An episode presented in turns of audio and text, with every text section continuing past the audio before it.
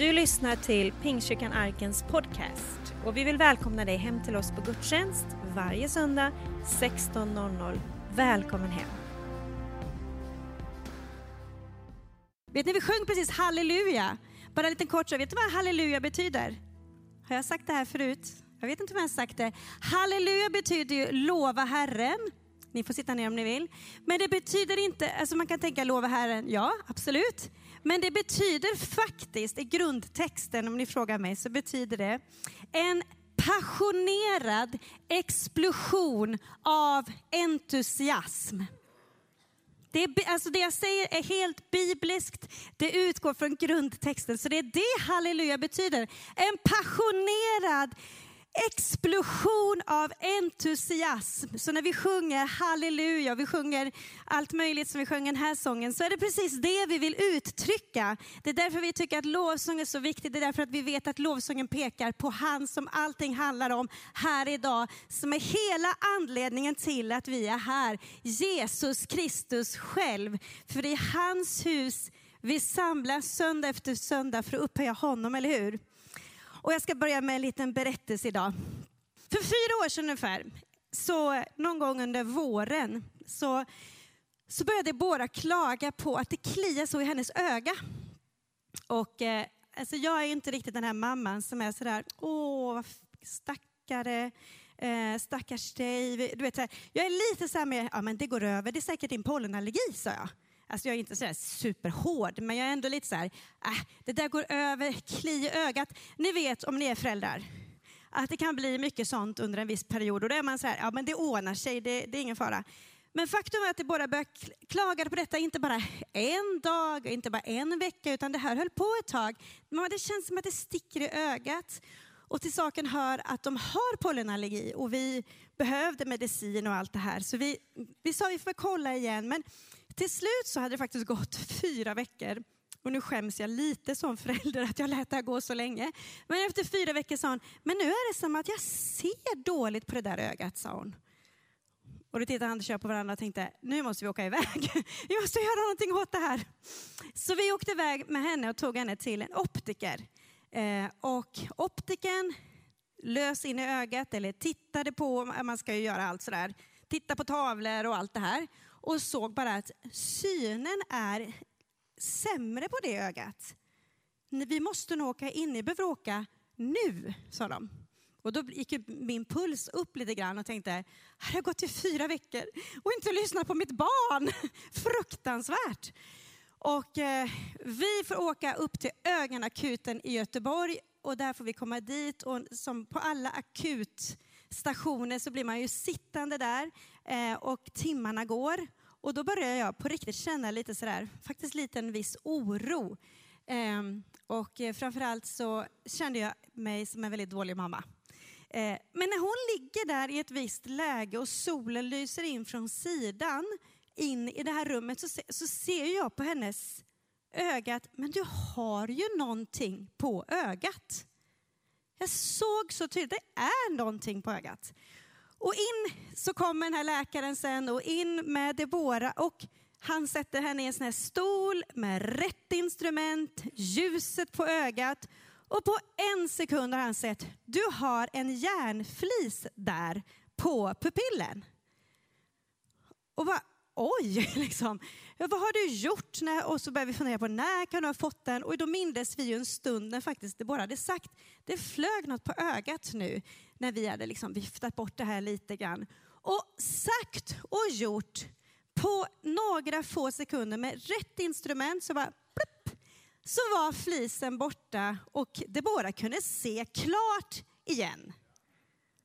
Och det är just det min predikan handlar om idag. Det är egentligen en fråga. Ser du klart? Hur viktigt är det att vi inte ser att, eller hur viktigt är det inte att vi faktiskt ser klart, att vi ser rätt? Om inte Debora hade fått bort den här flisen så förklarade läkarna på sikt hade kunnat skapa en större eh, problem där den här flisen hade kapslat in sig Och till slut hade påverkat hela hennes syn på det ögat. Och det hade inte bara blivit en tillfällig synnedsättning utan det hade kunnat bli något bestående. Och därför är det så viktigt att vi ser klart. Och så här är det att Bibeln har sagt till oss och Gud har sagt till oss att när den heliga ande kommer över oss så är det vissa saker som vi får som en gåva. Bland annat så kan vi läsa i Apostlagärningarna 2, 17 till 18. Så står det så här. Och det ska ske i de sista dagarna, säger Gud, att jag utgjuter av min ande över allt kött. Era söner och era döttrar ska profetera. Era unga skall se syner och era gamla ska ha drömmar. Ja, över mina tjänare och tjänarinnor ska jag i de dagarna utgjuta av min ande och de skall profetera. När den heliga ande kommer över lärjungarna och det här ordet går ut så kommer ju helt enkelt den heliga ande med gåvor. En av de gåvorna har han gett till sitt folk. Och det är förmågan att vi kan se det som ännu inte är, som om det vore till. Alltså vi kan se det som inte våra grannar ser, som inte är troende. Vi kan se det som kanske inte rent fysiskt syns. För Bibeln säger att vad inget öga sett, vad inget öra har hört, det uppenbarar han för oss. Och därför så är det så här att allt det som hindrar dig från att se det, det är på något sätt hinder i vägen från att se klart.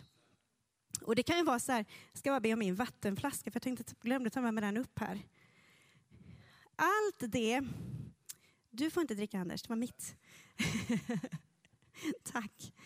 Allt det som hindrar oss från att se klart, det kan ju vara, det skulle kunna vara vardagens bekymmer, säger vi. Ibland så kan ju vardagens bekymmer göra så oron för våra barn, oron för, nu vet jag att det ser väldigt cool ut när jag har på mig de här, men oro, det kan vara för hur ska det gå med ekonomin? Och så på något sätt istället för att se klart och se på Jesus, som är min första punkt, se på Jesus. Ser du Jesus? Så ser vi inte Jesus, utan vi ser bekymmer. Så fort vi öppnar upp ögonen så bara ser vi bekymmer, oro. Hur ska det gå? Hur ska det gå med ekonomin? Och hur ska det gå med, eh, med mina barn? Och hur ska det gå i mitt äktenskap? Hur ska det gå på jobbet? Och det spelar ingen roll om Jesus står mitt framför oss här. För när jag sätter på de här så är min syn totalt begränsad. Och det är den just nu för att nu lyser alla strålkastare på mig så jag ser er inte överhuvudtaget. Och ibland går vi runt så i livet. Och fastän Jesus står precis mitt framför oss och säger det här kommer ordna sig, eller han säger som det står i Bibeln här, att eh, Hebreerbrevet 12 och 2, och låt oss ha blicken fäst vid Jesus, trons upphovsman och fullkomnare, som istället för den, glädje som låg framför honom utstod korsets lidande utan att bry sig om skammen och som nu sitter på högra sidan av Guds tron. Istället för att titta på trons upphovsman Jesus Kristus själv så ser vi problem. Eller också kanske vi har satt på oss de här glasögonen som är lite mer, ja men vi är lite intellektuella. Och det är så här, du skulle bara veta, du står där och pratar om Jesus och tro och allt, men du ska bara veta hur svårt mitt liv är, eller hur smart jag är egentligen. Och vi sätter på oss de här glasögonen av intellektualism och vi är så begåvade och intelligenta så vi kan ju förklara allt det här med hur Gud ska verka i mitt liv och väckelse. Och, ja, men jag vet minsann hur det ska gå till. Och så har vi en liten glasögon av någon slags arrogans eller en, en, att vi är lite för mig, för vi är ju lite bättre än alla andra. Är det någon som håller med mig? Det här, jag kan säga, jag har på, på mig alla de här glasögonen ibland vi kanske har en, ett glasögon att ja, men jag, alltså jag klarar mig ju själv. Jag behöver ju inte Gud, alltså jag är så bra och jag har gjort karriär hela mitt liv och jag är så grym. Inte behöver jag Gud. Inte behöver jag fråga Gud vem jag ska gifta mig med. Inte behöver jag fråga Gud om vem jag ska dejta eller vilket jobb jag ska hoppa på, eller, utan jag klarar mig själv.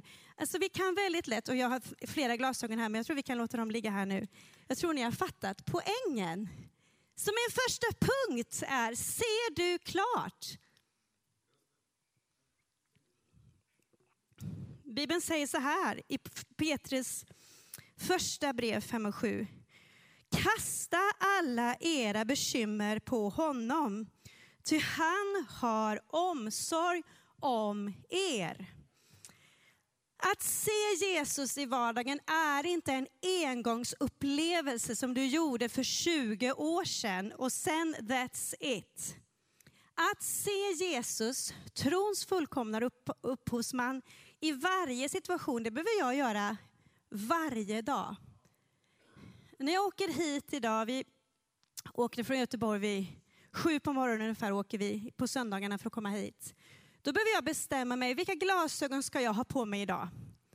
Ska jag se med trons glasögon, eller jag behöver inga glasögon för Bibeln säger så här att när vi, när vi skådar Herrens härlighet, alltså när vi ser Jesus utan slöv, vi ska helst se honom som han är, då förvandlas vi. Så när jag kommer inför Jesus så vill jag bara vara, Jesus idag vill jag se dig. Jag vill se på människor så som du ser. Jag vill se på situationer så som du ser på situationer. Jag vill se dig Jesus idag.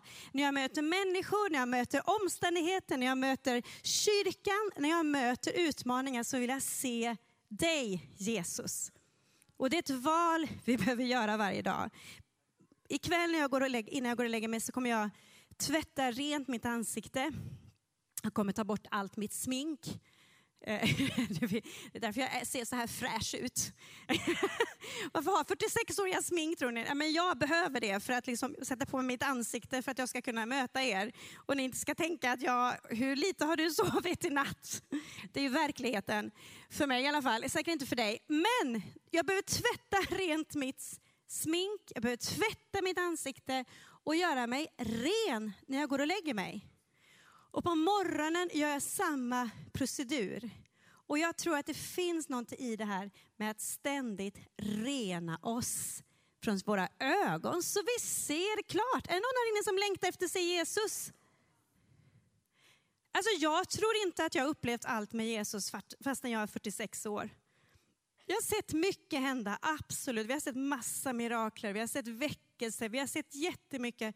Men jag vet att det finns så mycket mer som Jesus har i beredskap för mig. Och jag vill inte gå runt med några glasögon framför ansiktet. Jag vill inte ha några filter i vägen så att jag inte ser när Jesus står mitt framför mig och säger Camilla kom, jag ska ta dig ut på äventyr. Nu ska jag göra någonting nytt i dig. Jag vill inte missa ett ögonblick av vad Gud ska göra. Jag vill se honom. Jag vill se när han kommer. Om jag möter en människa, och det är nu min punkt nummer två, ser du människorna runt omkring dig? Jag vill inte ta människorna i mitt liv som en slags kuliss. Ni vet, det är lätt att tänka som man sitter på ett väntrum med en tandläkare och så sitter det människor där. Vi kan antingen välja att se människor som en kuliss, eller hur? Som, de sitter här, vi är här tillsammans. Ingen tycker det är roligt att vara här. Vi bara längtar efter att gå härifrån allihopa, eller hur? Det är lätt att se människor i vårt liv som en slags kuliss eller som att se dem att ja, men de är inte så viktiga. De bara, jag, bara jag är här och gör mina grejer, sen ska jag härifrån. Men jag tror att Jesus vill någonting med de människor som kommer i vår väg. Jag tror att Gud vill någonting med att just du sitter här just nu. Jag tror inte att det är en slump att du är här. Jag tror inte det är en slump att just du har valt att komma hit just den här stunden. Och jag tror att vi kan antingen ha den inställningen när vi möter varandra, när vi fikar ihop efteråt. Eller också kan vi ha inställningen att det här är så intressant, jag bryr mig bara om henne där borta. Hon är nog den enda som är vettig i det här rummet. Eller också kan vi tänka, wow, jag har så många gånger i mitt liv blivit överraskad av vad Gud vill göra genom människor jag har mött. Ibland som pastor så har det hänt att jag har gått och ätit middag med någon. Eller jag har träffat någon som jag känner, Anders måste vi? Jag erkänner, jag är åtminstone ärlig. Man känner man kan inte vara hemma ikväll och så ska man gå hem till någon eller man ska träffa någon. Och ibland kan även en pastor känna så. Måste jag? Ni ser helt chockade ut. Vi är människor. Eller man kan möta någon och tänka, det här ska bli en lunch, ja men det blir något så roligt. Eller undra, inte kan hon. Men du vet, man kan ha en sån tråkig inställning och nu pratar jag om hur man inte ska vara, så det är inte så vi ska vara. Men så många gånger har Jesus gett mig en stor knäpp på näsan, eller som en liten snyting. För att det kan visa sig att just det där mötet med den där människan var något så fantastiskt spännande. Och det kan vara att den människan lärde mig något som jag inte hade en aning om. Och jag skulle önska att i den här kyrkan ser vi på varandra på det sättet. Inte med glasögonen att ja men jag vet ju minsann vad han gjorde förra veckan. Eller jag vet ju precis vad hans mormor gjorde den här gången i tiden. Men de är ju såna där. Ingen som har tänkt så någon gång, eller hur? När vi kom till Göteborg, kommer jag ihåg, så var det någon familj som beskrevs för mig och Anders på ett visst sätt som att äh, det där var ju inte så speciellt. Men, ja, det är ju inte så mycket med dem. Och jag kommer ihåg det så många gånger, för de där, den där familjen och det där paret som var i den familjen var några av de som betydde mest av allt för oss under alla 13 år i Göteborg. Och Gud gjorde så mycket genom det paret som ingen, om vi hade frågat dem då, innan vad tror ni om de här? Så hade alla samma låga förväntan. Låt oss ta bort alla förväntningar som är negativa på varandra. Att vem kan han vara? Vad kan, du har ingen aning om vad Gud har tänkt med den vännen som sitter bredvid dig. Kanske har vi Sveriges blivande statsminister här inne på första raden. Eller hur? Kanske har en blivande Billy Graham här. Kanske är det du. Vi kanske har en världsförälder. Inte trodde någon på Greta Thunberg. Greta Thunberg som har tre miljoner följare på Instagram. En 16-årig tjej med ätstörningar och Aspergers syndrom. För ett eller två, för två år sedan, ett år sedan, visst, ja, för ett år sedan började folk veta vem hon är. För två år sedan visste ingen vem hon var. Nu har hon hela världens mediauppbåd på sig. För att hon var en tjej som fick en brinnande passion på sitt insida. Att vi måste göra en skillnad för miljön i vår värld. Hennes enkla personlighet som man tydligt kan se att det här är en väldigt enkel tjej. Hon använder inte smink, hon ser inte ut som många andra influencers gör idag som spelar jättemycket på utseende och annat. Hon är bara sig själv, men hon har en passionerad tro på det hon gör. Inte tror jag att någon av hennes klasskompisar kunde ana det. Jag skulle alltså vilja träffa hennes gamla gymnasieklass någon, eller högstadieklass och fråga vad trodde ni att Greta skulle vara för två år sedan? För Gud har gjort så mycket i hennes liv. Nu ska vi be att hon får lära känna Jesus också. Men när en ung människa får ett syfte med sitt liv så kan vad som helst hända. Men jag skulle säga, när vem som helst, vilken ålder den är, får ett syfte med sitt liv så kan vad som helst hända. Men var inte den som begränsar vad din granne kan bli. Var inte den som säger saker om någon när du inte vet någonting. Utan som jag sa i punkt nummer två, ser du människorna runt omkring dig som Gud vill att du ska se på dem. Jag talar lika mycket till mig själv. Så här säger Efesierbrevet 3. Då skall ni tillsammans med alla de heliga kunna fatta bredden och längden och höjden och djupet och lära känna Kristi kärlek som går långt bortom all kunskap. Så ska ni bli helt uppfyllda av all Guds fullhet. Han som kan göra långt mer, mångt mycket mer står det till och med, än allt vi ber om eller tänker oss genom den kraft som verkar i oss. Hans är äran i församlingen och i Kristus Jesus genom alla generationer i evigheters evighet. Amen. Om vi går till vers 1, vad står det här? Då ska ni tillsammans med alla de heliga, vad då? Förstå fullheten i vem Jesus är. Jag älskar den här bibelversen, för den här talar om kyrkan. Det här talar om oss. Det talar inte om att man på egen hand kan uppleva fullheten av vad Jesus är. Ser ni det? En del frågar, vad behöver man kyrkan till? Varför behöver jag komma på söndagen? Varför räcker det inte att jag bara går någon gång var tredje månad? Varför behöver jag kyrkan? Jo, kyrkan behöver du därför att om du vill förstå fullheten i vem Jesus Kristus är och vad han kan göra i ditt liv, i mitt liv, i vårt liv så behöver du den här platsen. Det kristna livet är ingen ensam vandring. Det finns ensamma perioder i en ensam vandring med Jesus. Att gå på djupet, lära känna Jesus. Om kyrkan är den enda platsen där du hör Guds ord och du är en kristen som har levt många år med Gud, då behöver du jobba på din egen personliga andakt. Men det är inte det vi pratar om nu. Utan om vi tillsammans ska förstå fullheten av vem Jesus är, så behöver hans folk samlas till gudstjänst. Och då är det så här att tillsammans förstår vi vem Jesus är.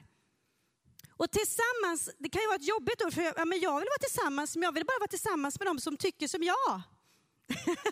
de som har samma, de som också gillar såna här blommiga tuniker, de vill jag vara med. Eller jag vill vara med dem, nej men jag vill vara med de här för vi gillar att sjunga samma sånger och då känner jag mig trygg. Nu raljerar jag lite här, är det okej? Okay? Eller jag gillar att vara med dem som är precis i min ålder för då känns det bra.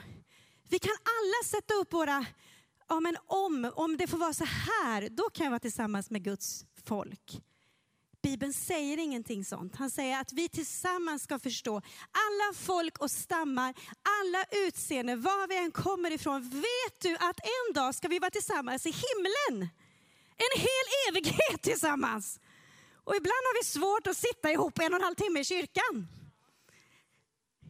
I evighet ska vi sjunga tillsammans med Jesus. Och det som blir så härligt är att det är ingen som kommer klaga på ljudet, ingen kommer klaga på vilka lovsånger vi sjunger. För allt kommer vara så annorlunda för då är vi tillsammans med Jesus i evighet. I himlen och vi lovsjunger honom och vi ser honom framför oss. Men ibland krånglar vi till det här på jorden här och nu. Så låt oss se varandra så som Jesus ser på oss. Hur då? Med nåd. Eller hur? Med nåd. Tack gode Gud kan säga, Anders har haft kopiöst nåd med mig i 24 och ett halvt år.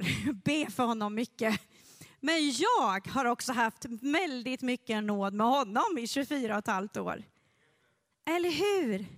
Att leva tillsammans kräver väldigt mycket av nåd, respekt, förståelse och egentligen är det en totalt omöjlig uppgift det vi håller på med att försöka komma överens. Men det som är så skönt är att vi kommer inte överens över någonting som har med mänskliga saker att göra, eller hur? Utan vi har kungars kung och herrarnas herre som våran kung, som våran far i himlen. Och han säger att när alla samlas och upphöjer honom så ska han dra alla till sig, står det i Johannes. Han drar oss till sig och när vi ser Jesus och ser varandra med Jesu ögon då blir allt det här andra helt oviktigt. Och det är nästan värt ett halleluja, eller hur? Nummer tre. Ser du framtiden? Vad jobbigt du kommer med en predikan och det enda som kommer är frågor. Jag trodde att i kyrkan skulle man få svar. och här kommer jag bara med en massa frågor idag. Då står det så här, jag måste dricka lite vatten igen. Så här säger Jeremia 29. Må han ge ert inre öga ljus så att ni kan se vilket hopp han har kallat oss till. Vilket rikt och härligt arv han ger oss bland de heliga. Hur väldig hans styrka är för oss som tror. Samma oerhörda kraft som han med sin makt lät verka i Kristus när han uppväckte honom från de döda och satte honom på sin högra sida i himlen. Alltså, Paulus säger här, han ber kyrkan i Efesos att må Gud ge ert inre öga ljus. Varför skulle det inre ögat få ljus? Jo, för att de skulle kunna se vilket hopp som Gud har kallat oss till. När vi får ljus på våra ögon, när Jesus får lysa på våra ögon, då ser vi vilket hopp han har kallat oss till. Vi ser framtiden. Vi ser dels vem Jesus är. Wow, var du så stor Jesus? Var du så, vad tror ni Mose tänkte som var uppe på, på berget han fick tavlorna? De fick till och med hänga över en duk framför honom för att det lös så starkt om honom så de, bara, de klarade inte av att se att människor skulle se, för det såg säkert helt, tänk och se någon, tänk er synen när Mose kommer ner. Och så har han, man ser bara ett ljust, ett liksom lysande klot så här, med täcke över. Bara, vem är det? Det är Mose. Han måste ha sett någonting. Ja, han måste verkligen ha sett någonting. Och Paulus säger på samma sätt till Efesierna, må Gud ge ert inre öga ljus. Precis som när doktorn lös på Deboras öga, så lös han, det kom ljus på ögat och direkt såg han, där är något som måste tas bort och sa plopp. Så tog han bort det så att hon kunde se igen. När vi ser på Jesus så ser vi framtiden. För att Jesus är framtid. Jesus står inte för någonting som var, han står inte för någonting gammalt. Han, han var, men han är, men han kommer också. Det gör att när vi ser Jesus, när vi ser, när han får fylla oss med sin blick, då ser vi, wow, framtiden. Och då får vi den profetiska bilden av vad Gud vill göra. Och därför vill jag säga till kyrkan här, ser du framtiden? Eller sitter du... Alltså det finns en anledning till att när man kör så är det stort fönster som ser framåt. Men en liten spegel som ser bakåt. Ibland så går vi runt i livet och tittar som om det vore tvärtom. Att den här lilla backspegeln, den är så här stor framför oss. Eller hur? Så vi bara säger, åh det där var jobbigt, åh det där gjorde ont, åh det var mycket bättre då, åh tänk om vi kunde komma tillbaka till den tiden, åh vad jag längtar tillbaka. Och så ser vi lite, lite fram, är det där verkar konstigt. Eller det där ser osäkert ut, ja. Men välj då, byt spegel i ditt liv. Eller hur? Och låt den här stora framtidsrutan istället få vara det du ser. Vi kan se på backspegeln och säga, ja men det var, det var intressant, det var fantastiskt, tack gode Gud. Vad underbart, tänk allt vi har fått vara med om. Men nu vill jag sitta i den här bilen som kör framåt. Ingen vill ju sitta i en bil som åker bakåt. Eller hur? Ingen vill sitta bara så här, och så bara, nu åker vi bakåt. Det, det är ju inget roligt. Vi såg en fruktansvärt dålig film, jag och Anders, i fredags var det va? Så såg vi Fast and Furious 8 om du vill ha då ett tips på en riktigt dålig film. Den var så Alltså den är så fruktansvärt rolig gjord. Den är som en, alltså den är en sån actionfilm som man känner bara, man skrattar igenom hela filmen för att den är så patetiskt löjlig. Men på något sätt så känner vi i fredags att vi behöver lite en sån film. Och då var ett långt, långt avsnitt när två killar festade, för de ska ju tävla då. Och den här killen som är van Diesel var det väl, som satt i bilen han, han vann ju det här racet till slut. Och det slutade med att hela bilfronten eh, brann för fullt. Och, all, och alla lågorna kom ju upp i hans ansikte för att han satt ju där. Det var ju livsfarligt. Och killen istället vänder sig om och backar bilen. Är det någon som har sett den filmen? Så lågorna går ju liksom så istället och så backar han i mål och vinner givetvis. Så att det finns ju en annan bild på när man kan faktiskt åka back, bakåt och ändå komma i mål. Men det är bara på film. Så, utan de flesta av oss behöver ju åka framåt med en stor framruta för att se framtiden, vad Gud har tänkt. Jeremia 29 och 11 säger så här, jag vet vilka tankar jag har för er, säger Herren, nämligen fridens tankar och inte ofärdens, för att ge er ett framtid och ett hopp. Gud vill att vi ska se på framtiden med hopp. Tänk om det kunde hända att den här kyrkan blir full igen. Tänk om det kunde bli som förr i tiden när elden kommer över den här kyrkan. Tänk om det kunde bli som på Lars-Ivar Nilssons tid när det var fullt överallt här. Tänk om det är så att det kommer bli ännu bättre än under alla de tider vi kan se tillbaka på. Tänk om Gud vill fylla den här kyrkan. Så att varenda söndag måste de här väggarna vara uppe för att man ska fylla alla de människorna. Är ni med mig i vad Gud vill att vi ska se? Jag har ett litet citat här, ingen aning var det kommer ifrån. Jag kommer inte ihåg när. Kanske är det så att jag kommit på det själv, men jag tror inte det. jag hittar ingen källa till det. Men så här säger det på engelska. Jag tror att det kommer upp här också. Dare to dream about the greatest outcome. Jag tror det stod längst ner där. Dare to dream about the greatest outcome. Våga drömma om att utgången, alltså resultatet av det här kommer bli det bästa möjliga någonsin. Vågar vi drömma att det Gud har framför oss är så mycket större än något av det vi någonsin kunde ha trott skulle hända med arken. Vågar du tro att det här du tänker om, det här jobbet som du önskar, tänk om Gud vill ge dig just det jobbet och inte bara det. Tänk om det är så att det där huset du tittar på, som du tänk om jag hade möjlighet att köpa det där huset. Tänk om det är så att Gud kommer ge dig möjlighet att köpa det där huset. Tänk om det är så att det där du drömmer om med dina barn, tänk om mina barn kunde komma tillbaka till kyrkan. Tänk om mina barn en gång igen kunde komma hit på söndagarna. Tänk om det är så att det är exakt det han kommer göra den närmaste tiden. Vågar vi tro? Vågar vi tro att framtiden är Jesu händer? Och framtiden är mycket bättre än det som har varit. Vågar vi tro på en Gud som har all makt i himlen och på jorden? Vågar vi tro att vi ska få se saker som som enligt Bibeln är någonting som ingen annan har sett tidigare. Jesus sa till sina lärjungar att ni kommer se under och tecken som är större än det som jag har gjort här och nu, sa Jesus. Därför att han sänder en helig ande över alla människor. För att vi ska profetera, för att vi ska se syner. Gamla människor ska ha drömmar. Tänk vilka drömmar Gud kanske vill lägga ner i dig och mig om vi alla kan bestämma oss för Jesus, jag vill se klart.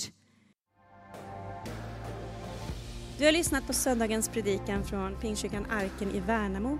Vill du komma i kontakt med oss eh, hittar du oss på arkenvemo.se. Välkommen hem till oss.